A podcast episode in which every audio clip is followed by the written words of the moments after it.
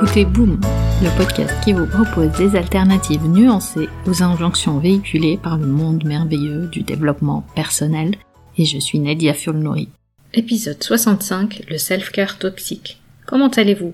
Récemment, j'ai mené cette réflexion sur les revers du self-care. Vous savez que je défends, et je vais continuer à défendre personnellement, l'idée du self-care comme pratique radicale. Prendre soin de soi comme action non négociable au quotidien. Mais le self-care, comme la positivité, n'échappe pas à la toxicité des messages qui viennent les dénaturer.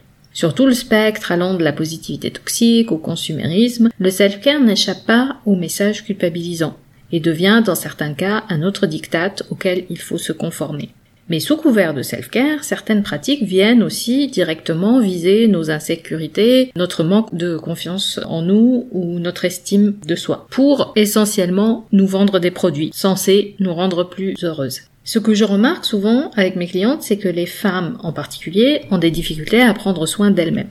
Ce n'est pas un scoop. Les femmes prennent soin des autres avant de prendre soin d'elles par habitude, par conditionnement, par les fausses croyances sur le temps. Et souvent, à chaque fois qu'elles rencontrent un obstacle, c'est souvent leur self-care qui est sacrifié. J'en ai déjà parlé dans le podcast. Donc si vous prenez un cas d'une femme qui a un enfant en bas âge par exemple, elle va favoriser les soins qu'elle va apporter à son enfant sans même voir l'importance de prendre soin d'elle. Et on va lui dire, prends soin de toi, tu sais, c'est important. Mais une des raisons qui va l'en empêcher, c'est cette fausse idée que le self-care est ce qu'on voit sur euh, les réseaux sociaux par exemple, ou ce qui est véhiculé par la société en général. Toutes ces astuces et conseils que certaines personnes, souvent non qualifiées, vont véhiculer. Ça coûte du temps, de l'argent, des ressources, de l'énergie qu'on n'a pas quand on est dans une situation pareille. Alors restez avec moi pour un exemple concret. Souvent, l'idée du self-care véhiculé est une promotion, par exemple, de l'activité physique comme élément principal pour prendre soin de soi. L'idée qu'il faut se concentrer simplement sur les avantages d'avoir une meilleure apparence physique ou carrément changer son apparence physique. Des séances de yoga à 5 heures du matin ou des workouts intensifs avec des photos avant-après qui ressemblent à des images photoshopées, soyons honnêtes. Et ces images n'aident pas réellement à améliorer finalement l'image qu'on a de son corps ou notre santé mentale mais à la réalité que le choix d'une activité physique comme activité de self-care ne doit en aucun cas nuire à la santé mentale ou créer de la culpabilité, voire un sentiment d'infériorité. Et si je reprends mon exemple avec une femme qui a un enfant en bas âge, prendre soin de soi pourrait juste ressembler à rattraper la déprivation de sommeil en faisant des siestes ou en allant au lit plus tôt le soir, ou en dormant plus tard le matin, manger un repas assise, un repas chaud, prendre l'air et la lumière du jour pour décompresser, et exposer cette femme, cette maman aux images culpabilisantes de corps parfait et de posture de yoga à tête en bas, et la définition même de la toxicité. Alors elle peut bien sûr choisir de ne pas les regarder, mais dans le monde dans lequel nous vivons, c'est un peu difficile d'échapper à ces images, à ces dictates. Donc si cette personne souhaite intégrer à sa routine une activité physique quelconque, elle peut choisir de le faire évidemment. Il est juste essentiel que ça ne se fasse pas au détriment de sa santé mentale et de son bien-être émotionnel. Parce que cette injonction au self-care induit une totale incompréhension de ce que signifie prendre soin de soi. Elle invite à vouloir se conformer à certains dictates et à commencer consciemment ou inconsciemment à mettre ses besoins personnels en bas de la liste de choses à faire. Bonjour la culpabilité et le sentiment d'être égoïste finalement de prendre soin de soi. C'est assez paradoxal. Donc tous ces tableaux Pinterest, ces posts Instagram qui vendent du self-care vont véhiculer des injonctions et ne vont pas, par exemple, remplacer un accompagnement qui va prendre en compte votre bien-être physique, mental et émotionnel et qui va vous aider à définir ce qu'est le self-care pour vous dans une saison particulière de votre vie. Et il est essentiel aussi de se rappeler, de vérifier quels sont vos objectifs, votre état de santé mentale, vos priorités avant de commencer à suivre des conseils. Aussi, le self-care n'est jamais linéaire. Il vous demande des ajustements en fonction de l'évolution de votre propre situation, de comment vous ressentez les choses, où vous vous situez, à quelle saison de votre vie vous vous trouvez. Alors, face à cette toxicité des messages véhiculés autour du self-care, voici ce que vous pouvez faire pour établir une sorte d'audit des pratiques que vous pouvez mettre en place et voir si elles vous conviennent.